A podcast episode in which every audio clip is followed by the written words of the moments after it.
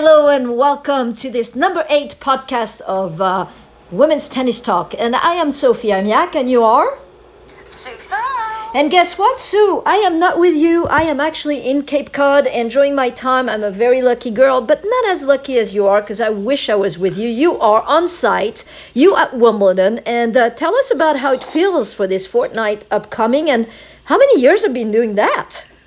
Oh, my goodness. Do you know what? The day before Wimbledon is a bit like Christmas Eve, because you get down to SW19 and you feel such a sense of anticipation 24 hours before the championships start. The order of play comes out, all the top players are doing media interviews, everything is set, the flowers look immaculate, the courts look like billiards tables, they just look amazing, and it's just that feeling of anything and everything is possible over the course of the next 2 weeks for everybody. It is just the most wonderful thing, and for me, I've been going down there 20 years. I started going down. I know.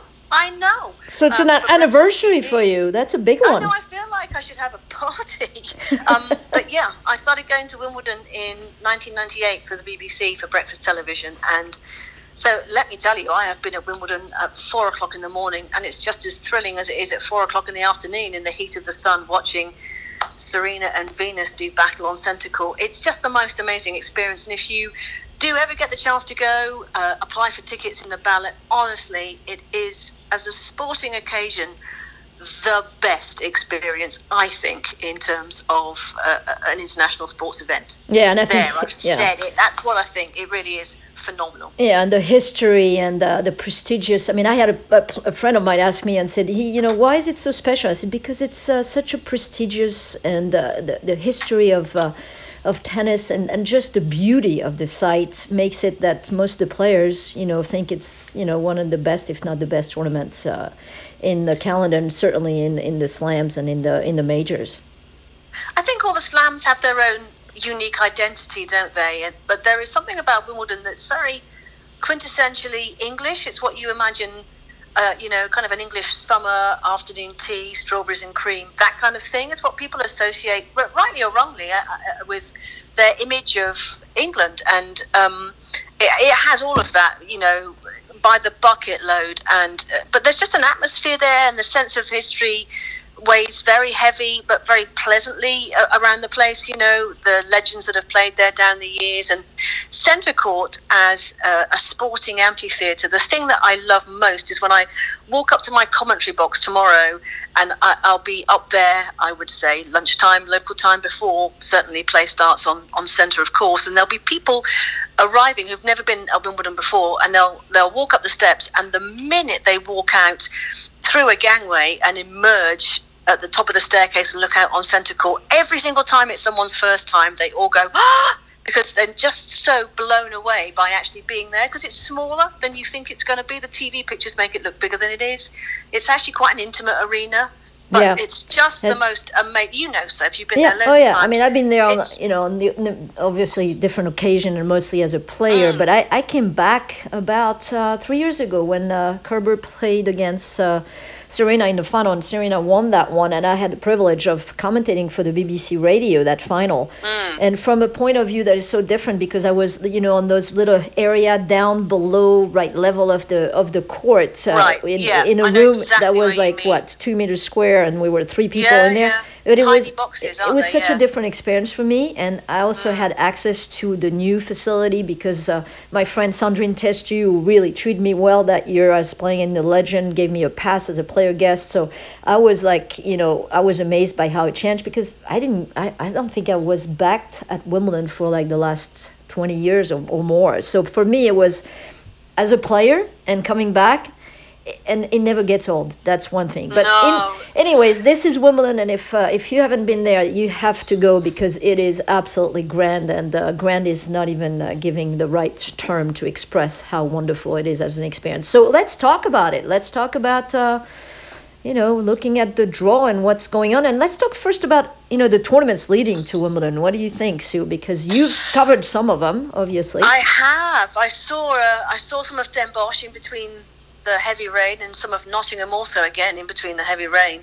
Alison Riske blew me away, but she always plays really well on the grass. She really thrives on that surface, and the way she came back in the final against Kiki Bertens was outstanding. Yeah. I mean, she's one of the players you do not want to see with your name next to hers in the draw. No question about it. For Kiki, well, I think we'll talk our favourites and our kind of runners and riders in the Wimbledon draw in a bit, but she would certainly be right up there. She's had such a wonderful season, and we will never know what she might have done at the French but for that illness that she contracted and had to retire during her match. So she will definitely be a contender, and she'll, you know, get over the disappointment. You always learn things, Sophie, you know this, when you have those matches where you don't quite come out on top, you pull up a little short for one reason or another. It looked like it was in the palm of her hand and it slipped through her fingers a little bit, but that is because Alison Riske played such great tennis. So yeah, and and Bertens was up 6-love 4-1, and yeah. Riske, you know, saved 5 match points, and being on home soil, I think, was also, you know, for Bertens very difficult to play on home soil, as well as it was great. You know, you didn't want to disappoint, and I think as you know, Alison Riske started coming back, she kind of felt the feeling of, oh my God, I am not gonna lose that match. I'm at home. I need to, you know. So it got harder and harder, but you know, kudos to Alison Riske, who, like you said, can really raise her game on grass. It was her second career title. I mean, the first one was Tianjin. That was in 2014. And, you know, she has had amazing results in Asia, Alison Riske. I didn't know that. And I saw, you know, a record. She won Tianjin in 2014, but she has 6 finals in tournaments on WTA Tour. And one was Shenzhen in 2019 this year. The other one was, again, Shenzhen in 2017 and 16, and Tianjin also finalist in 2016. So it's to tell that maybe she wants to play mostly in Asia, that one, if she wants to win more titles, because she's very close every time. So, but I tell you what, last year at Den Bosch, I watched her in a quarterfinal against Coco van der Wey, and I think she had 5 or 6 match points. Coco had 7, and Coco just won it in the third set tiebreak. But it was the most titanic tussle between the two. It could have easily have gone either way. She played wonderfully again there, and but for that result, coming up a little short in that tiebreak, she would have had another, even better run at Den Bosch last year. So she really comes alive on the grass. So she's going to be dangerous, certainly, at Wimbledon. I tell you who else will be, Donna Vekic, and I was impressed with her in Nottingham, and Caroline Garcia as well, because she is finally beginning to get back to the kind of form we know she's capable of. She's had a really topsy-turvy year. Fantastic in the Fed Cup, yep, but really struggled to find consistency elsewhere on the tour. Yep. Just came up short in Strasbourg, didn't she, ahead of the French Open against Jastremska.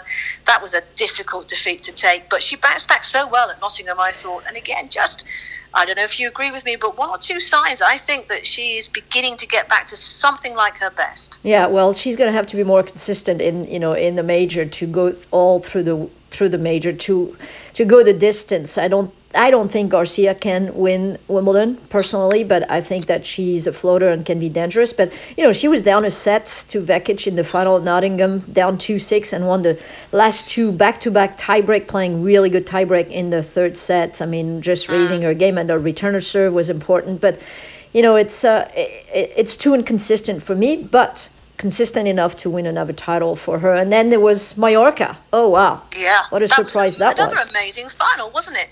Yeah. Bencic had her chances, but Sofia Kenin again, she was the champion, wasn't she, at Auckland at the start of the year? I mean, and took Serena out at the French Open. She's just continued that really rich vein of form. I mean, her star is rising rapidly, and I think she was a deserving champion. I felt a little bit for Belinda Bencic, but again, it just speaks to how well she's made her comeback from all the injury issues that she's had this year. You know, to get to another final, almost pick up another title. She won in the Middle Eastern swing, didn't she, in Dubai? But so close. Yeah, so close. And saved 3 match points again against Bencic, as Bencic was up. And there is such a bravado about the young American. I think she's only 20. People have to remember that. She looks so much older, I think, on the court, as far as I'm concerned. Maybe, you know, the Russian roots, because she was born in Russia, although she didn't really live in Russia. She moved to the United States with her parents right away a few months after her birth. But you have to think that mentality is really the Russian mentality on the court. I mean, she is so tougher than what she really showed when she played against Serena Williams at Roland Garros, when she beat Serena. And to me, the attitude on the court was so provocative, and I think Serena didn't quite enjoy that one, although the kid has some guts, and she's out there just fighting on every surfaces. Yeah, she is. She's got everything in her game, I think. And yeah, the way she survived that test against Serena, because when Serena found herself in the situation she did at Roland Garros, she's a champion. She does not want to go down in those circumstances. And she threw everything at Sofia Kenin, and it all came back. And she kept her nerve. It's the mentality and the focus in those situations. That's where you learn so much about yourself. And we learn so much about players in terms of where they might end up going. And the fact that she could weather that storm and come through that and combat the nerves, because you're going to get nerves when you're facing a great player like Serena and you have a chance to knock her out at a slam. You're going to get nervous. And it didn't really fade her. I mean, I thought she really took it. I mean, playing on court Philippe Chatrier on the main court against one of the biggest names in the game of tennis, if not the biggest. I mean, she took that, and I think they came back after rain delay the next day or something like this. And I was amazed to see how, and I've been amazed really to see how she's so mature out there, and I really think that the Russian mentality is a big plus, and our dad is our coach, Russian born, and so anyway, it's good to see, and it's good to see, you know, new faces and an American on top of that. Not to be biased as I am the Franco-American here, but anyway, going into let's talk about Birmingham. Hello, Birmingham. Oh. Well, hello, Ash Barty, world number one. Hey, I know. You know, that young woman can do no wrong. And what a way to be. Yulia Gerg is one of her great friends to win back-to-back titles, become the world number one, and lay down a real marker, as if she hadn't done that already, ahead of Wimbledon. I mean, she's just had the most unbelievable last month or so, hasn't she? I would say so, and she mentioned it, and she keeps being so humble about it all, and I love this. For a 24-year-old, I think the fact that she stopped playing for a couple years and decided that she was too young and there was too much to take, too much pressure when she was one of the top junior, and went to play cricket and decided at that age, at 18, I said, oh, I'm gonna quit. I'm like, who does that? Who has the maturity to do that? And it's exemplary, and she's so humble, talks about her team. It would never be anything without my team. We, that's all she says. I love that kid. Yeah, I think she's got everything. And she can dominate at Wimbledon if she can bring the kind of form that she has played, the kind of tennis that she's played over the last few weeks and months. She can really have a phenomenal run. Right. I think she made third or fourth round last year for the first time. At Wimbledon, she's going to go a lot further than that, I think. Although, that said, she does have a tricky section of the draw. We'll talk about that in a second. But before we talk about the draw in detail, Karolina Pliskova coming back to form with a second Eastbourne title as well against Angelique Kerber. Kerber having taken out Halep earlier in the week in Eastbourne. I mean, Pliskova, again, is another player who you will look at in the Wimbledon draw. She'd never been beyond the fourth round. That was her best effort at Wimbledon last year. First time she made week two there. So she's been a kind of a slow burn on the grass, which you kind of feel might have come a little bit earlier for her, a little bit sooner. But she's someone that you cannot rule out of the conversation at all, isn't she? I keep saying it, Conchita Martinez. I mean, I think, Conchita, and the reason I think, one of the reasons Pliskova won Rome is because having Conchita Martinez, who won it herself, I think, four times in a row, if I remember correctly, on the clay. I think it's huge to have that in your, that person on your team that knows how to win and knows how to win this kind of tournament. She sure knows how to win also Wimbledon. So it will be very interesting to see Conchita, with Pliskova at Wimbledon. Pliskova 26 aces total in the tournament in Eastbourne. I mean, flawless tennis, coming to the net more often, which I thought was the difference. And, didn't lose a set, Pliskova, throughout the whole tournament to win it for the second time. Well, she was the difference, wasn't she, when Garbine Muguruza won the Wimbledon title? It was because Conchita was there and making her do the same thing. Come forward, be more aggressive, come forward, use that serve, get to the net, serve volley. Do all the good things that you need to do on the grass that will make you successful. And she did that year, and she was outstanding. And you look at the way Pliskova played in Eastbourne this last week. She was, again, incredible. And Angelique Kerber was also playing a very good level, by the way. And she won't be too disappointed with that run at Eastbourne. She's got matches under her belt on the grass, and she'll feel really good as she prepares you know, for her Wimbledon title defence. And but the draw, oh my goodness me! Well, should we talk about the draw? Let's start. What do you think? There, I mean, well, in that draw, four women have a chance to overtake the world number one Ash Barty. So that's how good the draw is, and that's how complicated it is, and that's how the depth of women's tennis keeps continuing to impress, you know, all of us, me included. And the four that are potential number one would be Naomi Osaka, of course, at number two, Karolina Pliskova at number three, Kiki Bertens at number four, and Petra Kvitova at number six. So, yeah, let's go down the draw. Let's start with the upper draw, and let's get our conversation going. Well, let's talk Serena, because everyone wants to talk about Serena when it comes to Wimbledon, the amount of titles she's won, the unfinished business with trying to match Margaret Court.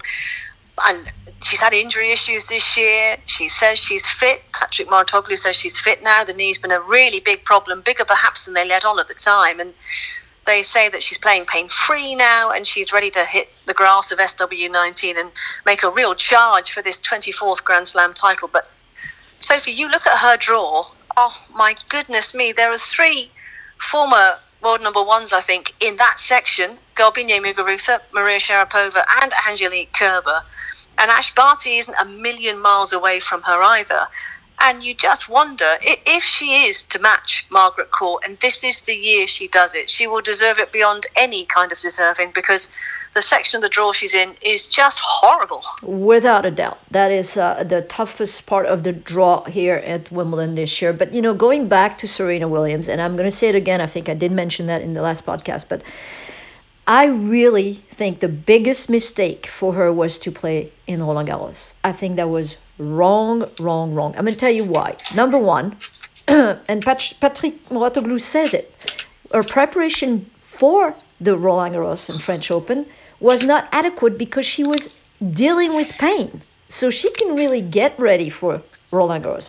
And you know that if she's dealing with pain with her knee, if her movement is not great, if her shape is not great, which she was not totally physically in better, she was in better shape than she's been, without a doubt, much better than it was, you know, when she played in Indian Wells and but in Miami, but not yet to the shape where you want to be if you want to win a slam right now or a major because of the competition. And on top of that, you think about, okay, what are the odds for her to win on clay? Very, very small odds comparing to hard or grass. Grass, without mentioning, probably the highest odds for her are at Wimbledon for her to win another major. So why play there? Why not rest and take at least 2 or 3 weeks, you know, for the clay season to get your knee better, to practice on grass, to play maybe one tournament before leading to Wimbledon, wherever it would be, Eastbourne or, you know, a lower tournament, who knows, and then come into the grass with really the expectation of winning and pain-free by that time. I just think that they wasted time. I think that and it's hard for me to believe that at this stage of how professional this whole team is and how much tennis and how much they've been there, done that they would make that decision to play at Roland Garros. So that was in parentheses. Now that's where we are. Now the draw is hard, and I don't believe that Williams is going to win this tournament. I really don't. I don't see it. No, I don't see it either, I have to say. No. So if we don't see Serena winning it, where do you think? Where are you going to start? Well, so with your predictions, where would you? Yeah, I think for me, she will go into the quarters against Muguruza and beat Muguruza, maybe get to the semifinals, because I think Muguruza is going to beat Barty. That's my prediction. Yeah, I don't think, you know, I think Barty's party is going to be tough to replica here. And I'm going to tell you what. You know, first of all, Barty's choice not to play Eastbourne, thank you very much, was the best choice of all. It's a smart one. Yeah. It's a smart one. And I knew it, and I called it before it happened. I mean, I said, not needed. You just win Birmingham. Get some rest, get your body rested, because you're going to have a lot of tough matches to play on the grass at Wimbledon.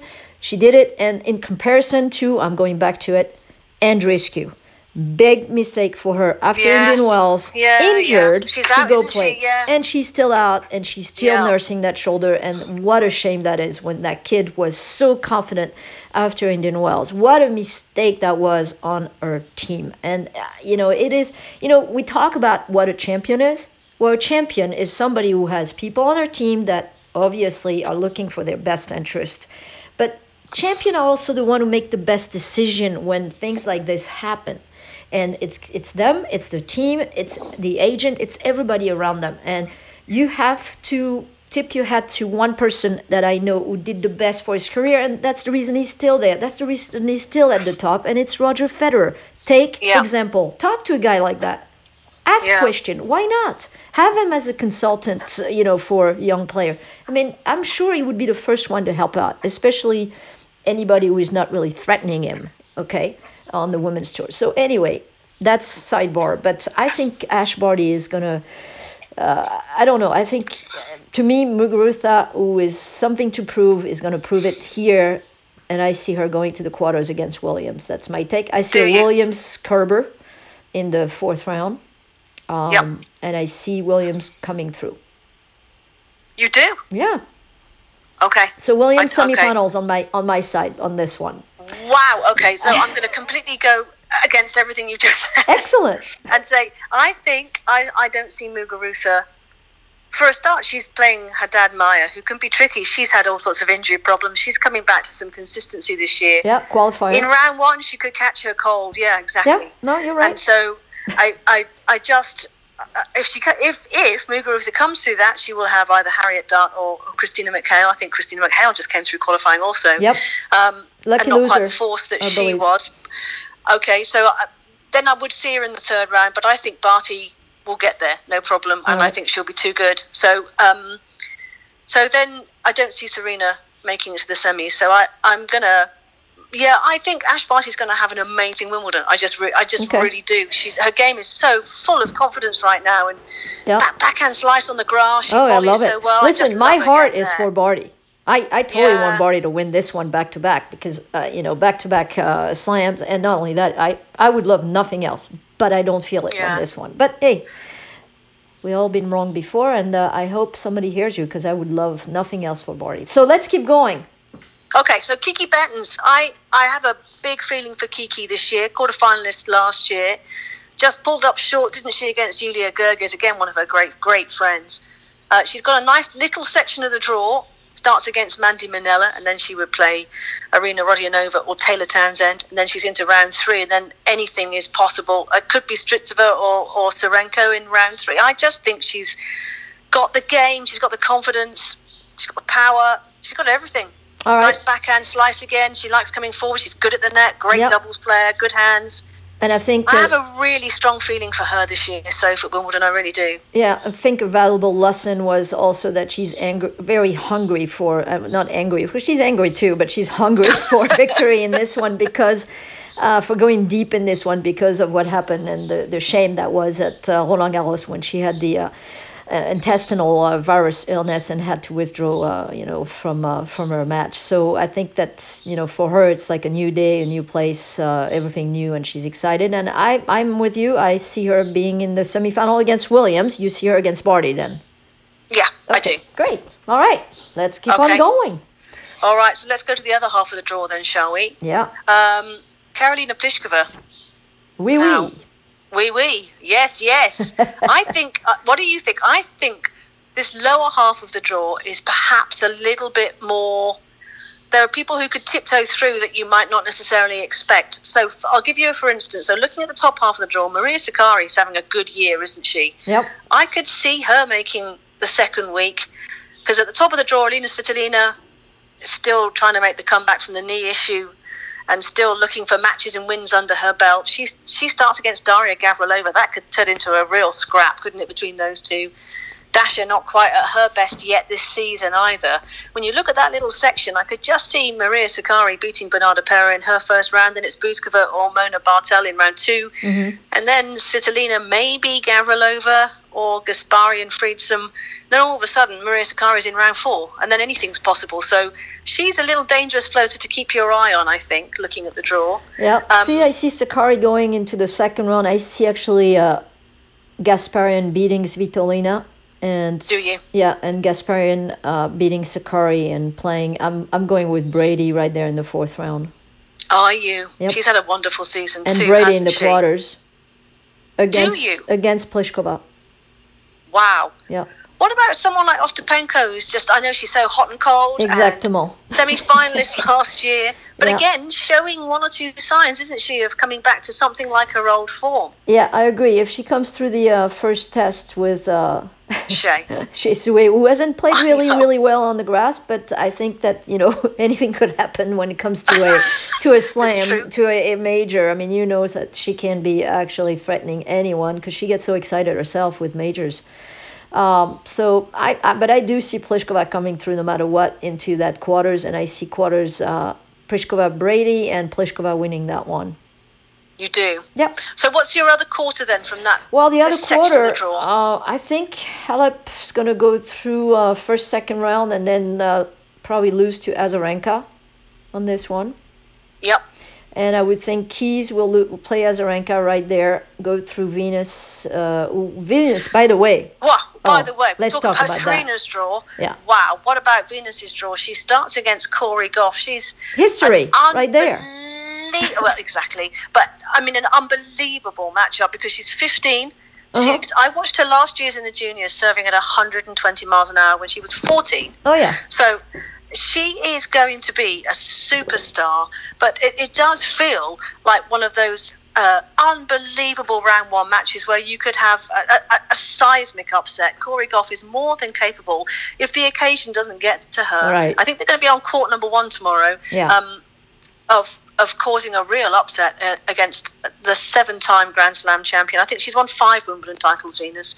That would be headlines around the world if Coco Gauff could win that tomorrow, but yeah, Venus has got Coco Gauff in round one, and then either Magdalena Rybarikova, former Wimbledon semi-finalist, or Aryna Sabalenka. It doesn't get any easier, does it? And then Madison Keys is lurking in round 3 potentially. And about Kenin, who is in this area too. I mean, it just keeps on going. But you know what? Going back to Coco Gauff, I mean, 15 years old and 3 months. Williams, 39 years old, and it's like 23 years and 9 months separates those two women. I mean, think about it. It's more than two decades. That means it's almost like it's like looking for Coco Gauff as she was not even growing up with Williams. She saw them after because she was so young. You know what I'm saying? Yeah. Like yeah. And the luck that she has that they're still in the game and she still can relate. And if it wasn't for those two, she would never even play tennis because of and all the African American who played this game and I mean I think it's history on itself right there, and the fact that they're playing each other in the first round, it's just beautiful. I love it. It's a wonderful moment, and Coco Gauff was so excited when the draw came out. She was like, I get to play my heroine. Yeah, especially she didn't even know that she was in the qualies draw. You know that she didn't know she was in the qualies draw. She was called like the Wednesday or something, like at the last minute. She got a wild card, I believe, and got into the draw. And I mean, she's the youngest of the open era to qualify in the main draw. And after she qualified, she took a science exam because she's doing, obviously correspondence school. Wow. I mean, it's like out of... It's crazy. Crazy, but great story again. And yes, you're right. It would be an amazing win for Coco Gauff if she was able to really beat one of her idol. Well, also not far away in their half of the draw, Naomi Osaka, of course, the number 2 seed, starting against Yulia Putintseva. But in her section of the draw, Yastremska and Kamila Georgi. What a match that is, by the way, to start off in round one.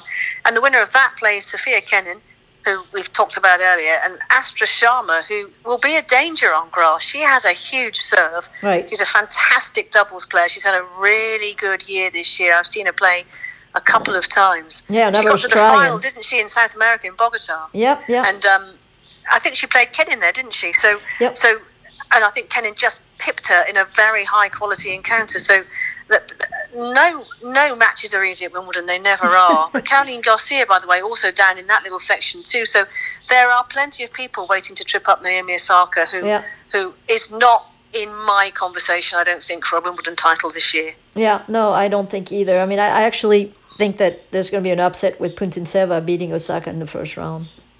I think there's a distinct possibility. I went for it. And then, Putintseva playing, I would think, Kenin in the third round. Kenin going through. I see Garcia getting through Wozniacki and playing against Kenin, but I see Kenin winning that one. I see an Azarenka Keys. on the fourth round, and then Keys coming through in the quarters against Kenin, but I think Kenin will beat Keys, and that would be a semi-final Kenin Pliskova. And what about Amanda Anisimova? What a Grand Slam record she's had. Yep, she's there. She's in the picture. She's lurking with intent, isn't she, as well? She's someone we haven't really mentioned, but she could do some big damage, couldn't she? Yeah, but I think it's the first time that she comes as really a name into it, and I'm not seeing her doing, as much in this one as well as on clay to me. I don't know if she can be as good on grass. Okay. So, my pick? Go. Well, as I said, semi-final Pliskova-Kenin on the bottom of the half draw, and then Williams-Bertens in the upper draw, and I see Bertens coming through against Pliskova, and I give Pliskova as the winner. Do you? Voilà. Well, ironically, Pliskova and Bertens were going to be my two picks as well. So if I had to go for one of them, I'm going to go Bertens. Yeah. Okay. She was my girl at the French Open, and she couldn't obviously take the active part in the tournament that she would have wanted because of illness, but I think she's fully recovered and raring to go, and laid down a marker last year at Wimbledon with that quarterfinal run, and I think she's ready to go even deeper this year, so she's my pick. So you don't think Barty will do it?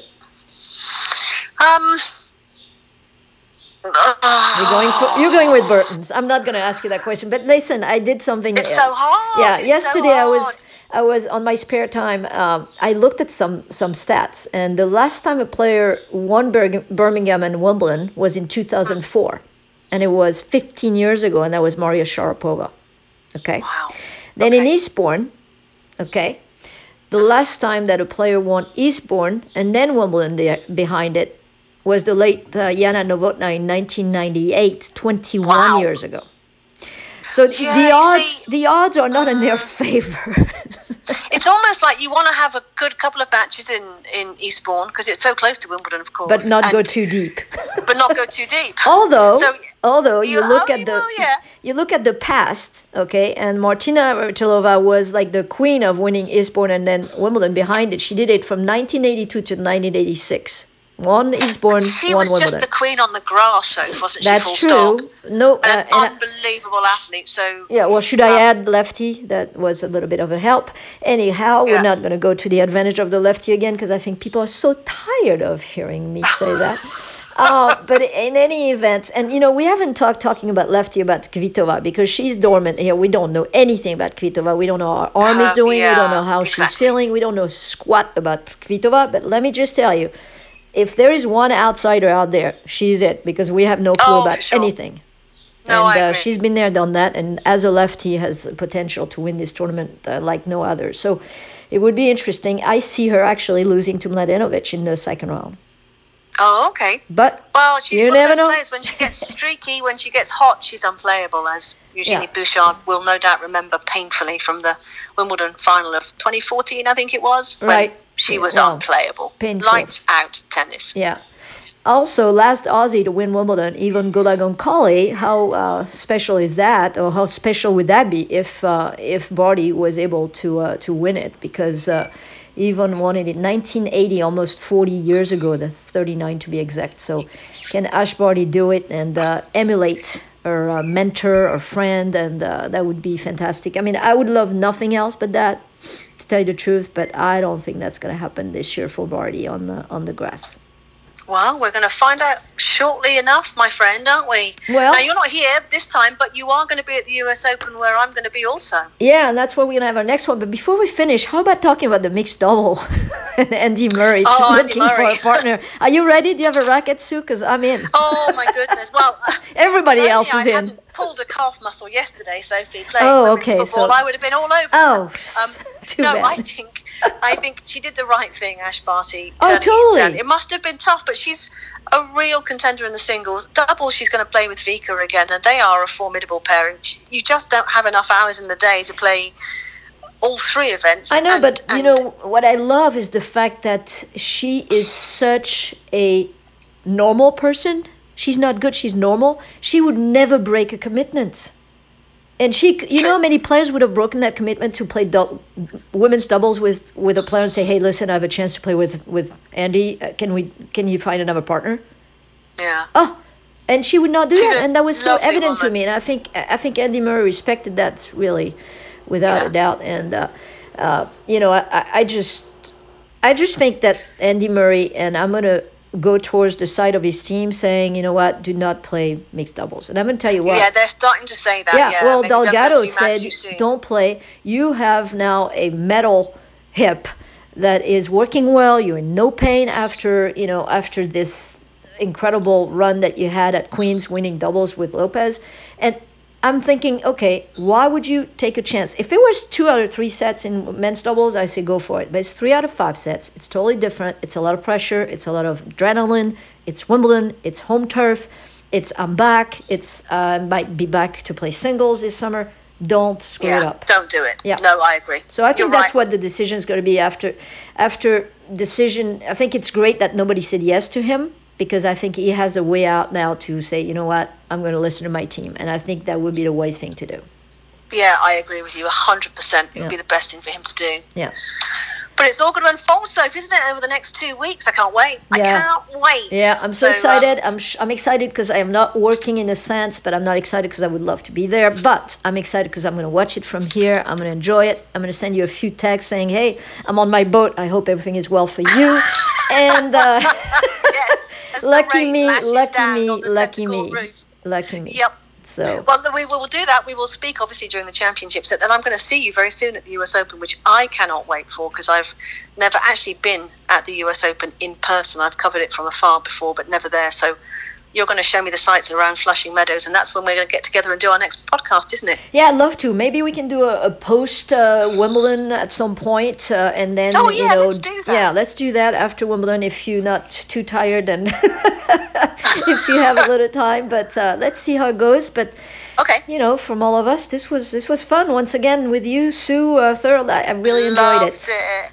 I've loved it too, darling. And let's see how our tips go. Hey, because you were on the money at the French Open. Let's just see if we can continue our hot streak, Sophie Amiak, in terms of tipping Grand Slam champions. We wait and we wonder, and we will see, of course, over the course of the next fortnight. So it's been a joy talking to you, my lovely one. I know. We're going to talk together again very soon, in maybe 2 or 3 weeks' time after the Wimbledon Championships, and we'll look ahead to the US Open swing. Fabulous. Well, look, lovely. Thank you so much. Thank you to all of you for listening as well. I hope you've really enjoyed it. We, as always, don't we, Soph, have a ball. But from me, Sue Thurl, and from you, Sophie Amiak, we will see you again. Au revoir.